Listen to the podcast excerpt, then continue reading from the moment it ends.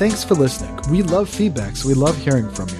You can reach me at julius at oneplayerpodcast.com or jailbird on BGG, and Albert can be reached at albert at oneplayerpodcast.com or fractalute on BGG. Our website is oneplayerpodcast.com with the number one, and we're also on Twitter at One Player Welcome Podcast. the One Player Podcast. The intro music is the copyright Angus, can be found at jamendo.com. I'm your host, Albert. The is transition music is copyright by Dan Oduche 148. Pancaldi, whose page is Little at Green donpancaldi.com. The One Player Podcast is protected under a Creative Commons share alike Hi, license. Julius. Thanks Hello, for Albert. How's it going? I'm doing quite well, and you, sir? I'm doing well. It's a busy time of the year. It is May. It is International Solitaire Gaming Month. Huzzah! Uh, That's good because I have not had much time for solitaire gaming lately, honestly. So maybe maybe I'll have more this time. Though I seriously doubt it. I have been so mm, busy. sorry, Albert. Yeah, and I, should, I shouldn't be admitting this on a podcast about solitaire gaming, should I? But I've been so busy. It's just so so busy lately with life. well, I don't see why you're not allowed to admit to being busy on a solitaire. I mean, does it have anything to do with being solitaire or something like that? No. well, I mean, Why can't you admit to being busy? What that that haven't had time to play games is what I can't admit to. But yes, no, and that is one of the hmm. reason people play solitaire games is they're too busy to social play, right? As a matter of fact, Exactly. Too busy to get out. I haven't been to a, a game night in about two or three months. Just haven't been able to. Nice. Hmm. Though we've been having fa- what I've called Force Family Fun Night here at home, and, and the name has stuck. Everybody likes it, and we play a game. What is that exactly? It's Force Family Fun. We're gonna play a game. Darn it, like it or not. I see. And so, like tonight, my son said, "Can we have Force Family Fun Night?" I said, "Yeah, maybe," but we didn't get around to it. Well, that didn't work very well. it didn't, but you know, he mentions it like at eight thirty, and it's like bedtime almost. It's like, um, well, you should have said something instead of reading a book for two hours. Nice. But yeah, um, so yeah, I've been busy, so I guess I haven't been playing too much. But I did get a game I'm looking forward to playing, which is uh, f- what is it? Four Against the Dark. that is a game. Yes, and I've got that, and I've I've read through it a little bit. It looks really neat. Looks like a nice, fun, simple dungeon crawler game. Oh, and I got another game, Alone Against the Dark, which What's with you in dark? I don't know. This is a, a it's a role playing game from Chaosium. It's a well, it's not a game. It's an adventure for the, their Call of Cthulhu game. It's an adventure that they published years years ago and has been out of print for a while. Though I guess you could probably get it to DriveThruRPG, and they just released a print copy, like last week or the week before, uh, to update it to the new edition of the role playing game. So I got that. Looking forward to trying. It's really big for for a choose your own adventure style RPG. Yeah, I see you just added a whole shopping list to our show notes here. That your your Sentinels of the Multiverse Oblivion's coming soon. Yeah. Graphic Novels Adventures is coming soon. Renegade is almost here. Seventh Continent just got here. Yep, Seventh Continent just got here. Also, I didn't know that one. Yeah, Renegade. I just got an email that they shipped that Kickstarter. And that's from mm-hmm. Victory Point Games, and I got email from or an update from the Sentinels uh, Kickstarter, and they said that Oblivion will probably be shipping around the end of May, maybe ish, or, or or sometime in June, probably. Which is you know it's been two years in the making, so so it's about time. And then uh, Van Ryder Games announced in their Kickstarter that the graphic novel Adventures, you call that just ended about what two weeks ago. They'll be shipping.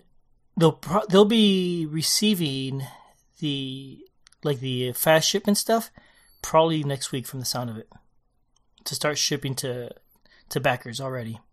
You know, weeks after the Kickstarter ended. And the the regular slow backers, I think that ships probably in June, early June maybe.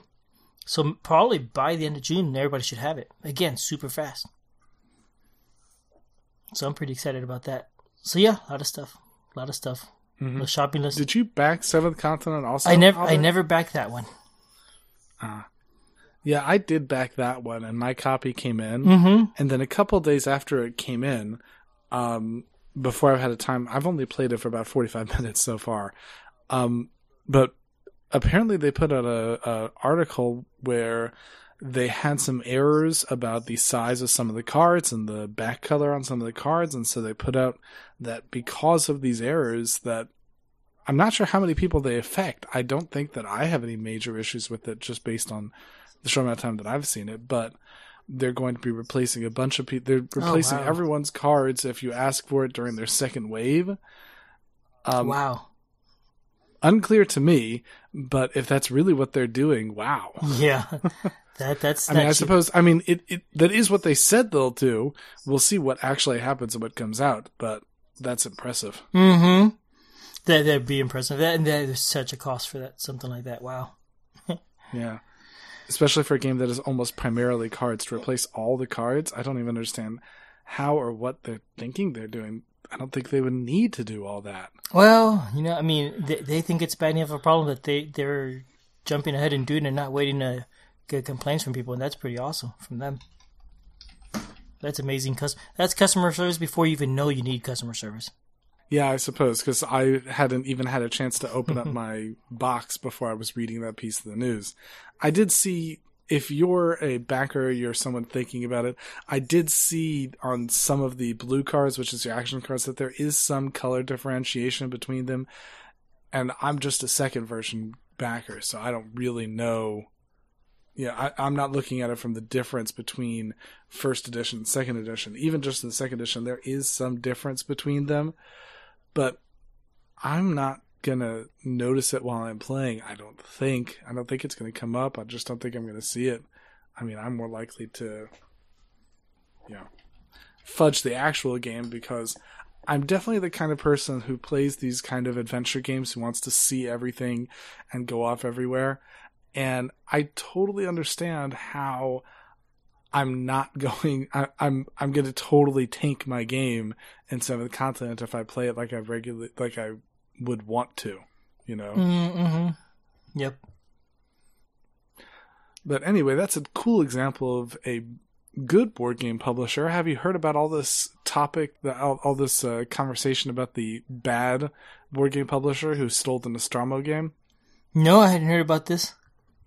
Yeah, this was an interesting piece of news that came by that a French publisher had essentially lifted a Nostromo game. This is not a this is not a solo game, so but it's it was very interesting to me that they essentially just lifted the Nostromo game that another designer had shown them a couple of years back in order to ask them if they want to publish it, so they turned them down. But now a couple of years later, they're popping back up with essentially the same game, now trying to publish it, and uh, it's just an entire mess. Wow, yeah, that's and you know the thing is, it's not against the law to do that, right? Because you can't you can't copyright it, but that is so shady. But it's definitely a good way to make the entire board game community come against you. Mm-hmm. Which they have. I mean, especially when at one point in time they were saying that they're taking screenshots of anyone who, you know, defames them or calls out against them so they can sue them. Like, really? You are going to be suing, like, the entire board game community? Uh, Really? It's a great way to make friends, isn't it? Gosh, that's just insane. One other piece of funny news just before we go on. Um, did you hear about My Little Scythe? I heard about that, and I kind of don't believe it. I mean, I, I know it's gonna happen and it's real, but I don't believe it because because you know it's just too cute. So My Little Scythe is a it's um it's I'm not gonna say miniature. It's a lighter weight version of Scythe that was designed originally as a print and play um, by a dad and his daughter actually, and they were trying to retheme Scythe with a My Little Ponies type theme. And in order to make it lighter and easier for younger kids, ages eight plus, to be able to to get how to play it, and they brought it out at a Gen Con and were showing it around, and Jamey Stegmaier apparently thought that was a pretty cool idea, picked it up, and he's now actually going to be publishing My Little Scythe. Now, it doesn't have the original My Little Pony theme. They weren't able to get that theme to it. But still, Yeah, yeah. What's the age range for this? uh, ages 8 plus, they're recommending it. It's 1 to 6 players, so it's solo friendly. 45 to 60 minutes. If you are the kind of person who thought that Scythe was too heavy or had too much stuff in it, you know this this might be an interesting place to go take a look. I've heard a lot of people who are very interested in it, no matter what the age range. Beautifully designed, excellent board. Uh, you get to go around and have pie fights instead of actually beating up on people. Five. Yeah. It's it's being so well. The the level of components and quality that they're putting into this is just amazing. hmm And this is a it has an Automa deck also, I guess, by Morten. Just like the. I believe so. Yep. Yes. And, and for comparison, you said this A plus Scythe is 14 plus. So yeah, it's quite a bit easier in, in terms of complexity. Um, it the box is probably going to be smaller, but you know, looking at pictures, it's probably still going to be a huge game. Not Well, as huge, done. but huge. Uh, by the way, the Automa for this one is Automounty Automat. is the name of it. That's too cute. the. Automa for this game. It's too cute to believe. But yeah, they're definitely trying to angle really hard to be very cute. It's it looks adorable. It looks just precious, and yeah, Oh, Tantrum House has a looking for advice. preview video of it. I know them. They're local to Greenville. I saw them at game day this Saturday. Did you and if you're did you play any games for International Tabletop Day? just a second, Oh, let sure. me answer that. And if you're interested in picking up a copy, uh, you can pre-order for forty four dollars for my little scythe as well. Oh, okay, that's not bad. Yeah, did you did you participate in t- International Tabletop Day? No, No, okay. I went by the game store and I picked up a promo. They had some promos for Castle Panic, which I like so much. So I picked up that up, but that was it. So shall we move on to terraforming Mars, Albert? Yeah, do we have any other stuff we want to talk about? I noticed there's a couple of things in here. Uh, s- maybe Skip I'll it. come back to that. then. Okay, we'll see. I think we've had enough time chit chatting. Let's go ahead and start talking about a game. Yes, a specific game, a big game, a Martian game. So, in terraforming Mars, the idea of the game is well, you're trying to terraform Mars. This is a generation spanning game. The idea of the game is it lasts over many, many years as you and the other players, or you by yourself, are attempting to terraform Mars by increasing the oxygen level, uh, adding water, things like that. When you take these actions that terraform Mars, you're going to collect, you're going to gain TM points you have a hand of cards that you're going to be collecting new cards every round, and these cards will generally give you actions, although you do have access to certain standard actions you could take. They're slightly more expensive, but they're always going to be available for you to use them. Goal of the game is to collect the most points, or when you're playing solo, to go ahead, to manage to terraform Mars before your timer runs out. Do so, and you win. Mm-hmm. And the, the game is published by Stronghold Games and designed by Jacob Fryxelius. So talking about the rules, I, in my opinion, the the rules are pretty well designed. They do go through. They introduce the concept of the game. They have, you know, well pictured. The graphics are well laid out. As with many games, again, I really would like there to be quick references, easy ways to find something specific. They have various bold sections, but I keep referring back to things like Castle of Burgundy, that sort of thing, which has you know sidebars saying, "Hey, this is what this one is all about. This is what this one is all about." Things like that. Mm-hmm. Yep. But I mean, otherwise, the rules are pretty good and nicely designed and easy to read.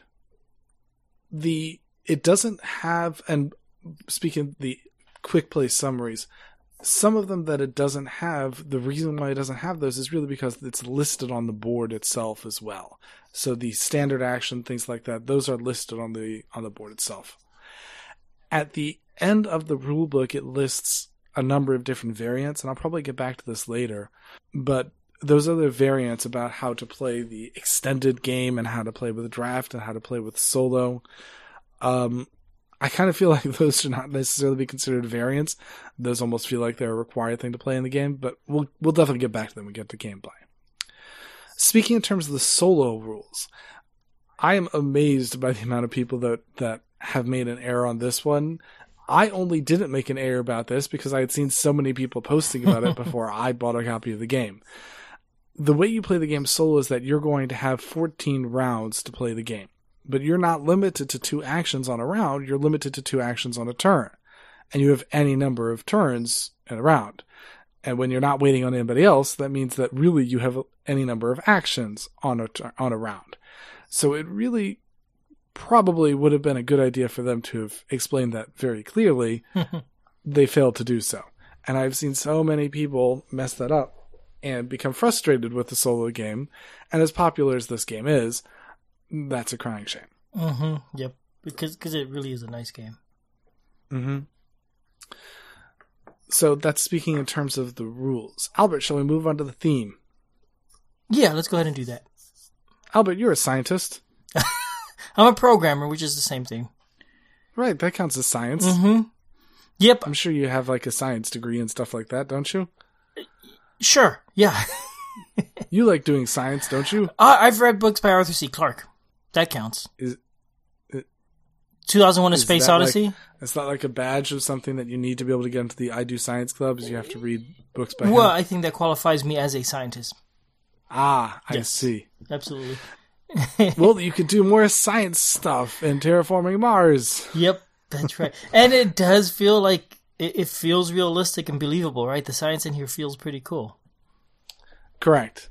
It doesn't, you know, when I'm watching something like Star Wars, for example, it, feels really like hand wavy science. We're going to say some science mumbo jumbo gibberish in order to be able to come up with whatever it is we can do this. It, it takes the idea of advanced science is magic to an extreme degree by essentially just making up magic and just saying this is how this science works. With terraforming Mars, the theme feels very grounded. The theme feels like it's real science.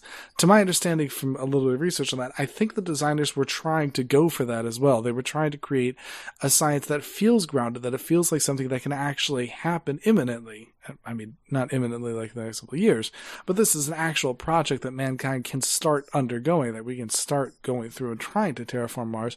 So all the science feels very real because of that it doesn't ever feel like it's trying to teach me anything. I don't feel like I'm learning, well, if we were to terraform Mars, here's how we would likely do it. Because, you know, some of these are, are they, they feel weird, like one about pets and things like that. Mm-hmm. Yeah. I don't feel like it's teaching me, like a Genius Games, for example. Many of their games, which I don't think they have anything solo, but many of their games, they're designed to really teach you about the science. Or Academy games, they're trying to teach you about history. So this one doesn't really make me feel like I'm learning about the science going to terraform Mars, but it does make me feel like I'm actually doing it as opposed to magically doing it with whatever cards it is that comes up and all of a sudden, you know, we're creating terramorphic ranger beams and things like that. yeah. Yeah, I, I really liked it. I- the game, and that I think that's a lot of the fun of this game is it feels like you could. This is something that could actually happen. Some, like you said, soon, but not not imminently. hmm It all feels, Which makes me feel more grounded and relatable to my characters. I feel like I'm actually doing something as opposed to it just being more fantastical. hmm I think a lot of times, you know, it seems like sci-fi games are less popular than other themes. It's because a lot of times they just seem a a little far-fetched, and and this one is more believable and I think more accessible because of that. So that's talking about the theme. Albert, Mm-hmm. the components. I have a one word summary. Oi. Oh, it, oh, it is. Yes. Yeah. There's a lot This to love in the components, but there's a lot to not love. Well, tell me about what you love in the components, Albert. I like the design of it. The the the layout, the board is well designed, and I like the the look of it. I think it it, it, looks like a some sort of console or control panel, and I think it, it works pretty well. That's for the board. The board That's true. That's yes. true.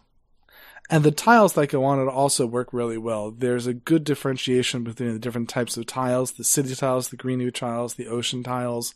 The city and the greenery tiles are reversible so you can go on it.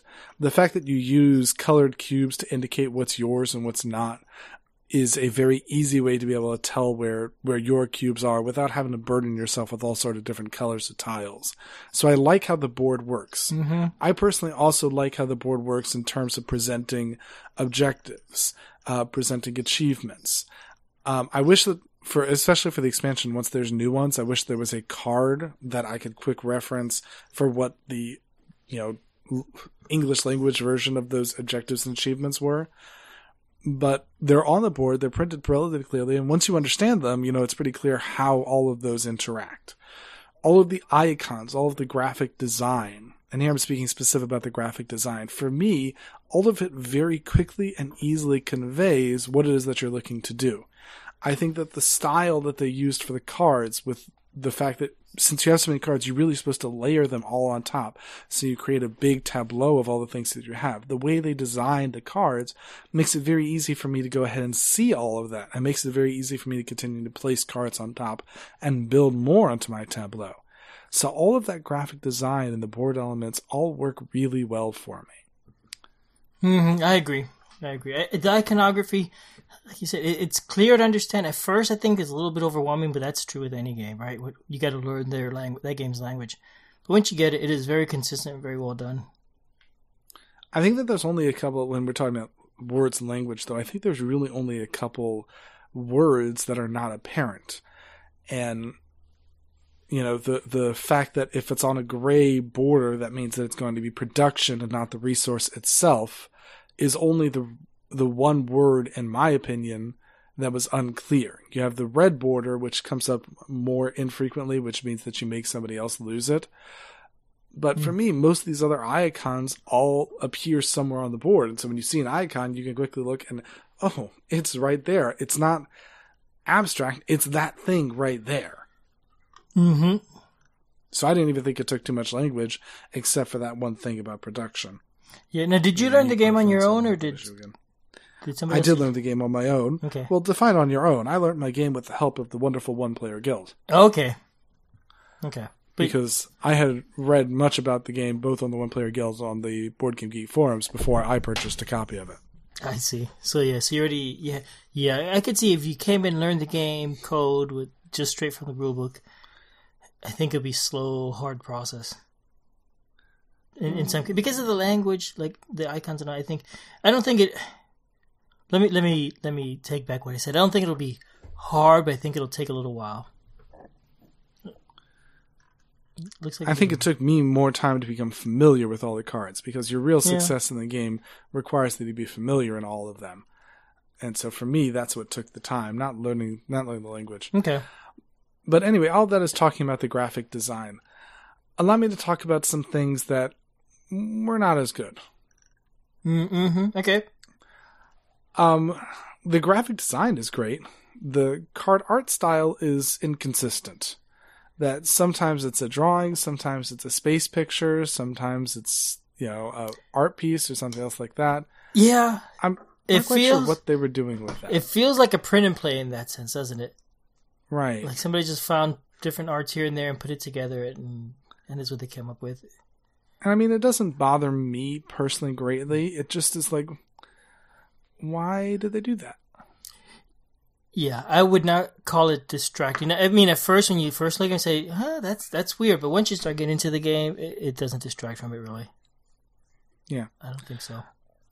Another one that comes up for me, and this does bug me, is that the metal cubes, you have your own personal color cubes that track your player stuff, but you have these fake metallic cubes that you use for tracking your money or your resources or things like that. I don't know if cubes are cheaper than chipboard, but many other games use chipboard to track things like money or points or things like that. And they elected to use cubes for this game. I don't like that at all. um, for me, those cubes chip. And the more times I play this game, the worse those cubes start to look. And I'm glad nobody else has picked up these cubes as being a great idea because I just don't think they look very good. And, And it bothers me. these are the cubes that good. move up and down on the tracks, right? What are you talking about? No, I'm talking about the metal cubes, the five tens and Oh, ones. okay. The big metal cubes. Yeah. And they're chipping. They're chipping in my copy, and they just don't look nice anymore. And I haven't owned my copy for a long time. I've played it a fair amount of times, but I haven't owned it for a long time. And I just don't normally see this much wear on my components. Hmm. Well, plastic is cheaper than than wood, but yeah, like I'm not said, talking about why wood, not I'm talking use- about chipboard. Right, why not Use- just use chipboard? chipboard? I would have preferred to see chipboard. I would have preferred to just see ones, fives, and tens in chipboard. Well, I guess little metal cubes are more Marsy, terraformy sort of thematic or something. I don't know. I don't believe it, but I know that I know that in all of the press publications that they put about it, they think they do. Mhm.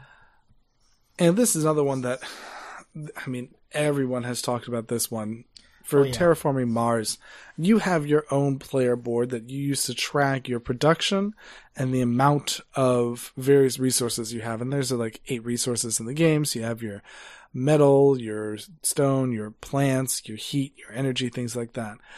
And you'll lay these boards on a track and you'll lay cubes in specific places to show that you have that resource. And if you ever bump them, then you have no way of figuring out all the other stuff. And not if, but when. Not if but when. Have you how how often do you bump yours? Oh, you know, it's happened to me. It, and this isn't the only game like that. I'll do that occasionally in a game, and then it's suddenly it's okay. Everybody, pause. Wait a minute. I gotta figure out where I was, and you know, you gotta stop and think about it, and you never feel comfortable you got it right. Mm. And that I don't know. I don't think I do it nearly as often for this game as I did others, which Mm-hmm. is why I actually went out and bought a set of small dice, and I use dice to track my stuff instead of cubes. okay. I, I don't mess up the location of the dice, but I did often bump the cubes, and just even a little bit, it's like, wait, was I on six or seven? Yeah. Uh, Yep. And and this you know you mentioned you got dice. This can be fixed with the aftermarket products. They sell overlays for the boards and and fancy wooden boards. You could buy all these things. Or Um, my, I mean, if I were buying stuff, my my pick would actually be Game Trays, which is a plastic, Mhm. uh, a, a, a plastic fully molded insert type tray, which looks really nice. Yeah, yeah. Now I saw that uh was it the Broken Token sells an insert that includes wooden tray overlay looking things that also take effort. But you know, it, it- it's annoying that you, you really need to go and do something to fix it. Mm-hmm. And and I'm surprised that they haven't fixed it because this isn't a brand new game. This has been out for a while now. Is it like a year and a half at least? I mean, I don't know what there is that they can do to fix it. They can't release a second edition. That would annoy too many people at this point. They could re they could release an upgrade, just you know, a little package that just has the player tiles or something. I mean, they, they could do something. I mean, at that point in time, they're competing with all the aftermarket products. That's true. I don't think they want to compete with all the aftermarket products. But if they did make a second edition, it wouldn't break all the first editions, right? And they could sell the I can imagine second the edition. outcry. Oh, people always get mad. It Doesn't matter what you do. If you don't do anything about Why it, they they get step into it? Why step into it? well, you know, because it is annoying as heck. Because it really is. It is, but at this one time, I think your decision just has to be: well, do you want to support that, or do you want to deal with it, Mm-mm. or do you mm-hmm. want to get an aftermarket thing? My personal opinion was as I, I dealt with it and I fixed it with extra dice. Yeah. But I think that's just simply something that people need to be aware of when they're considering if they want to buy a game like this. Yeah. It doesn't. It doesn't make the game bad. It just makes it more fiddly to play. Potentially, right? Also, if, if you're a careful person, it's never going to be an issue. Well, funnily enough, I'm actually more careful when I'm playing multiplayer than I am playing solo. Oh. This surprises me. When I was I was sitting here thinking about I was putting together my show notes for the game, and I thought to myself, I'm more off. I use dice now every time I play solo. I don't always use dice when I play multiplayer, but I'm I can't ever think of a time when I bumped the trays in multiplayer playing Terraforming Mars. I've done it so many times playing solo, but I can't think I've ever done interesting. multiplayer, and I don't know why not. Yep. And I guess if you live in a, an earthquake prone area, it's also an issue. I have a feeling you have worse issues than that. yeah. You may not be able to finish the game. Yeah. Oh, yeah. So anyway, that's all about the components. It's Mhm. got some nice elements, but it's also got some elements that uh, I probably would have won better. Yep. One thing, the the car, you mentioned the cards. There are a lot of cards in this too. How, do you know how many it is? I know it's a lot, Oh, a lot. I don't know. and they're all basically the same type of card. There's is it one deck? No, there's a couple different decks, right?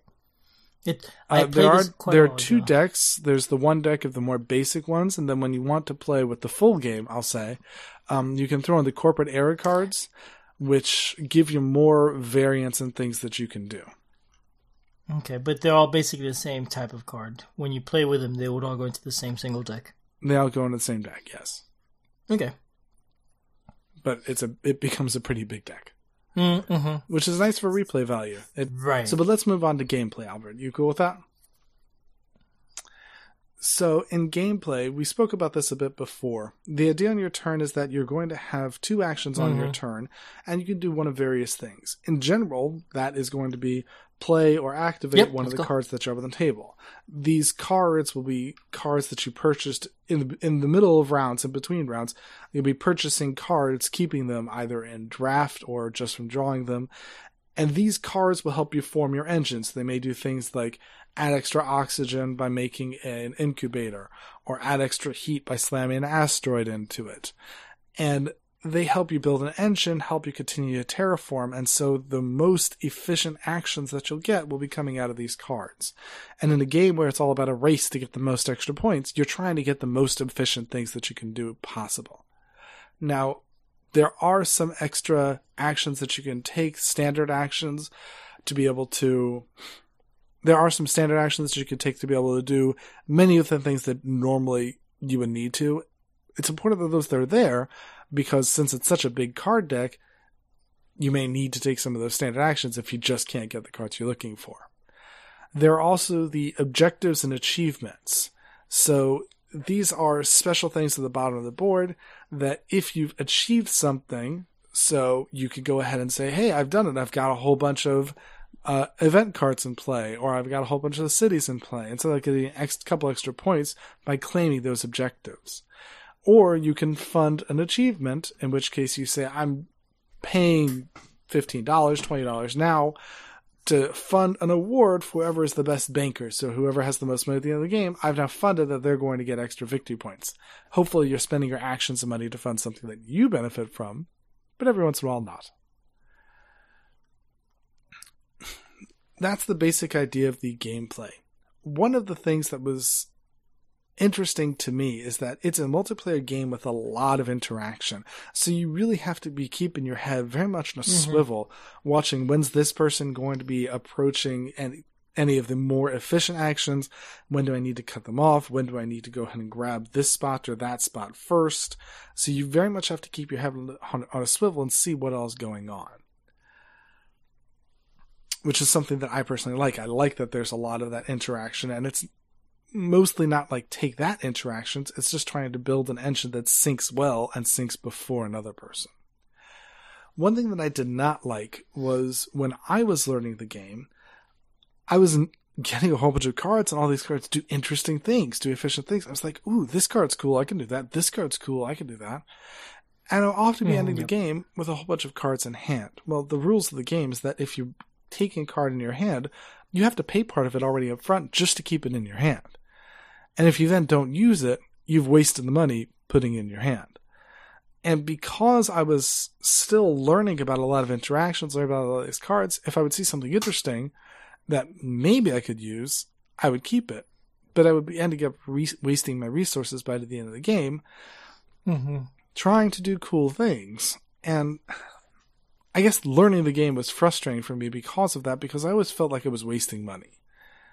You know, Yeah, yeah. Though I, I, I like I like that mechanic where you have to buy the cards because you know you, you buy a couple cards this round you say oh these are really good but the next round you get a couple other cards that show up you say oh these are really good too and now now you're aware do I do I really want to spend the money for these cards are they really that awesome that I'm going to spend three money and accept that I, I threw away three a previous round or do I just forget it and I, I, I felt that game for me for me it gave tension well, do you think the game would have had that same amount of tension if you got to keep all your cards and everything would cost three more?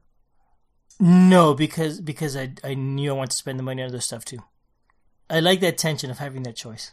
My bigger concern would be that if you got to keep all your cards, everyone would have too many options when it came around to the actions, the turn and the game would slow down. Mm-hmm. So that'd be my concern. But I don't, I just don't like that tension because I end up making the wrong decision far too often. I, I feel like. Well, that's only your fault there. Yeah, I agree with you, but I mean, and I say I only got to play this game once, but that time, eh, you know, every time I drew cards, it's like, oh, this card is so awesome. I really want that, and I kept playing to play that card the whole game. And yeah, there's cards in the end of the game that I just never managed to play. Some of it was because I made bad choices. Some of it was because the game just never worked out the way I'd hoped, um, because of interactions or whatever. And so, so I think e- even though you you plan carefully, there there's still going to be some surprises in, in what happens. So you kind of got to have, I think, a few extra cards. I hear Does you. that sound right? I I mean, it's possible. I mean, I don't know if you necessarily need to. I have, as I've gotten better at the game, finished off most games with only one or two cards instead of like a pile. Yeah, yeah. Uh, no, yeah, I would never think a pile. Like, I think in a good game you should have just a couple cards left, but you should always have a little bit of a couple cards to play with because you don't know necessarily know exactly where you're going to end up going. Out of curiosity, Albert, there is a draft variant in the game where instead of just taking a draw of four cards, you will draft four cards that you want around the table. Do you Mhm. play with that draft version or no? No, we we just played the draw four and and buy them right out. We usually play with the draft, and for me, it feels like it's almost a necessary part of the game. There's such a big stack of cards, and to make really good interactions and synergistic engines, you'll want to be digging for certain cards. And by drafting them, you have more of an ability to hopefully see those cards that you want. So, Mm-hmm. you know, I I always prefer to draft, and I I you know it feels like you need that to make a core part of the game. And it Yeah, really surprised sense. me that there's a circle indicator on the punch board that they could have used when you're drafting. You switch back and forth about if you're doing left or right, and they could have used that token to indicate if you're going left or right, and it got left blank. Ah, no way. I wonder if they just didn't use the draft themselves that much when they designed it. I don't know. Hmm, yeah, I don't know. speculation.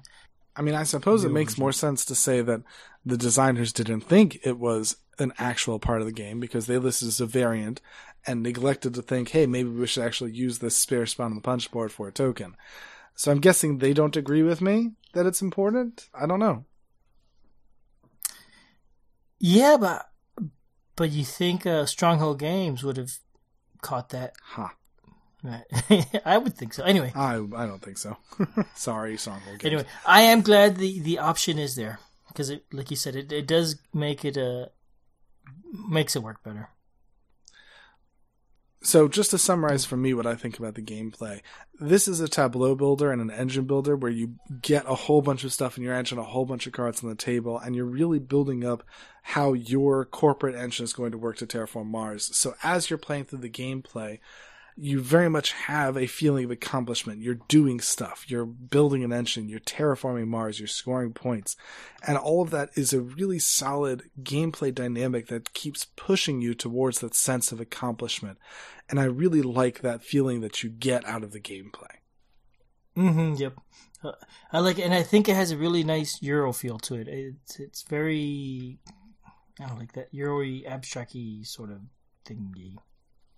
So that's You know talking about the gameplay primarily from a multiplayer standpoint. Albert, let's talk about it from a solo standpoint. Okay, I never got to play it solo because I don't have this game. So the way it works for solo is that you have 14 generations to terraform Mars. Uh, you'll be going around, so that's 14 rounds, and you have, like we were talking about before, you have an unlimited number of actions every round. You keep going until you want to collect income. Whenever you collect income, so you advance the track one more, uh, and keep going until you manage to terraform Mars. And hope you Or do not. or, or not. Um, yeah, I don't know.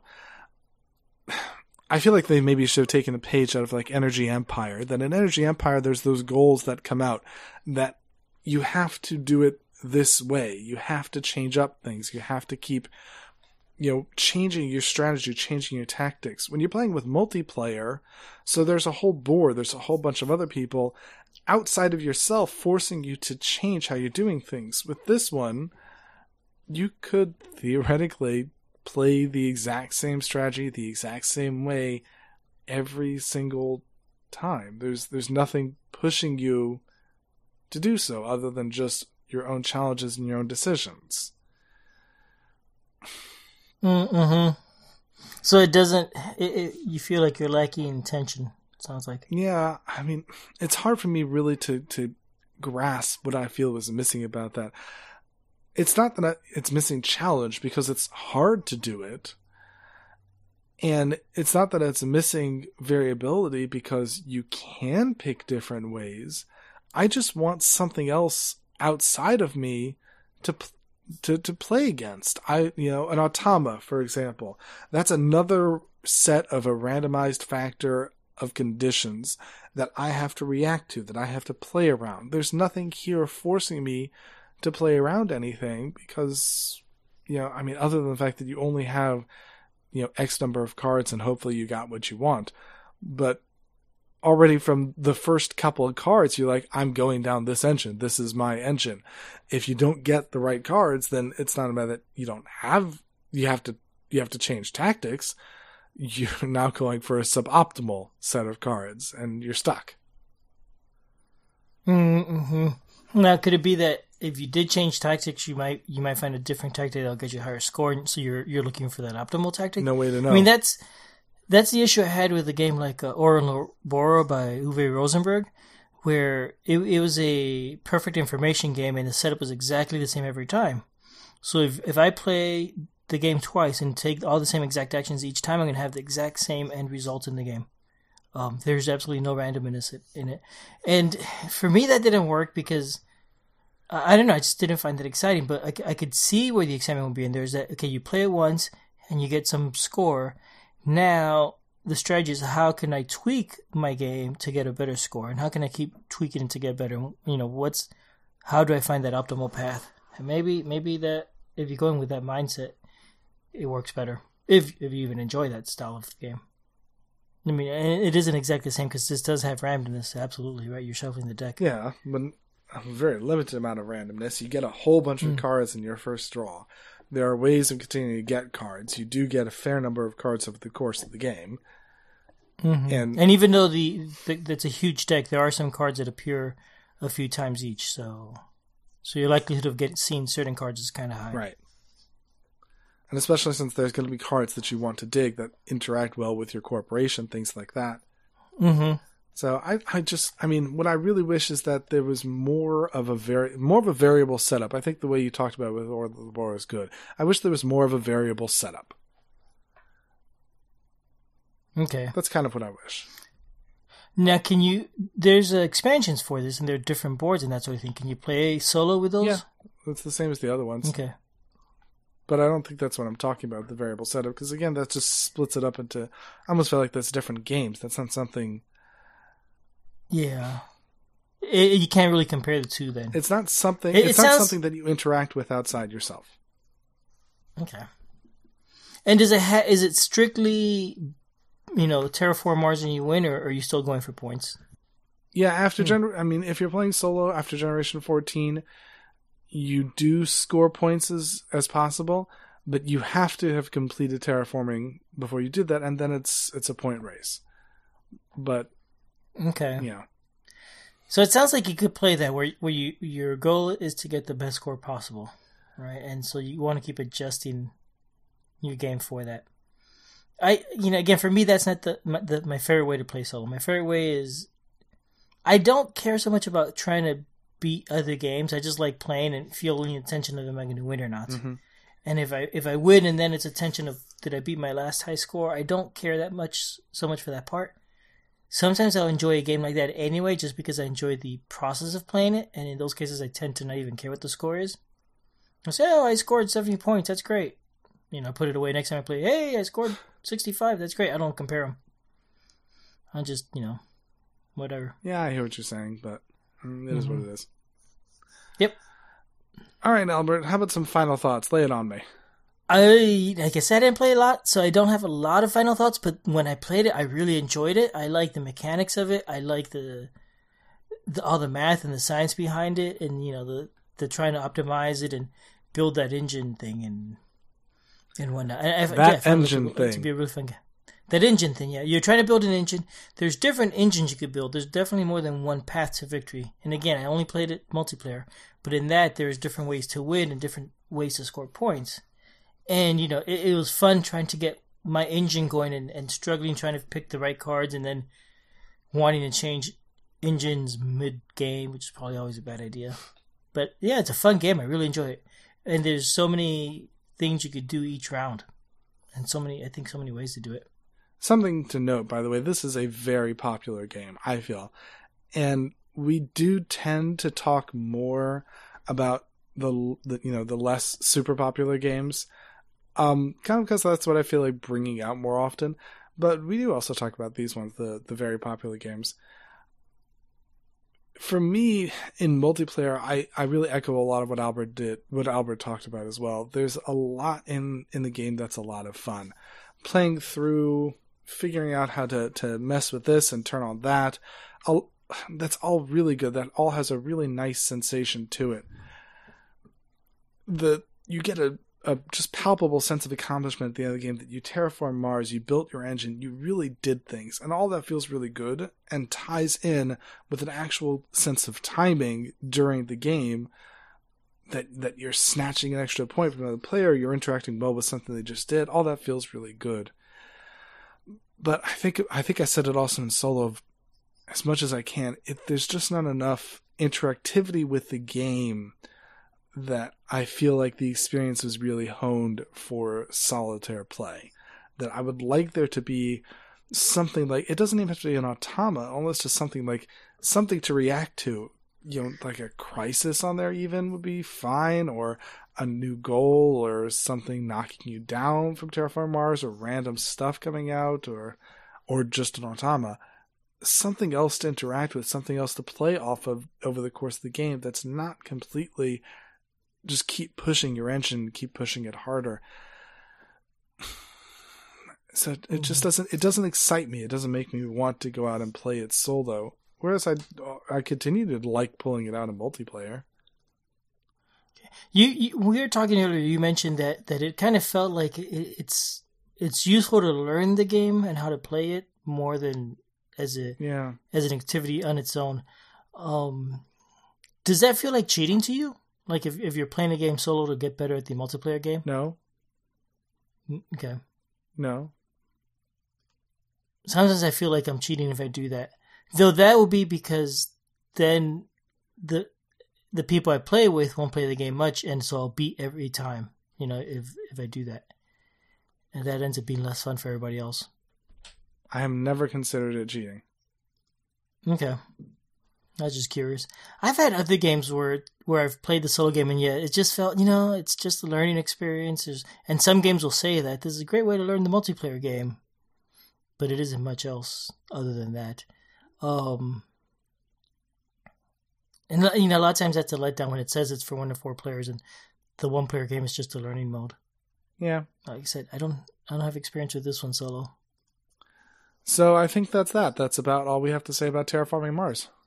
That's it. Nothing else. The there's expansions for it. There's a game, and there's aftermarket stuff you could buy. There's all sorts of promo cards you could go collect if you like those things.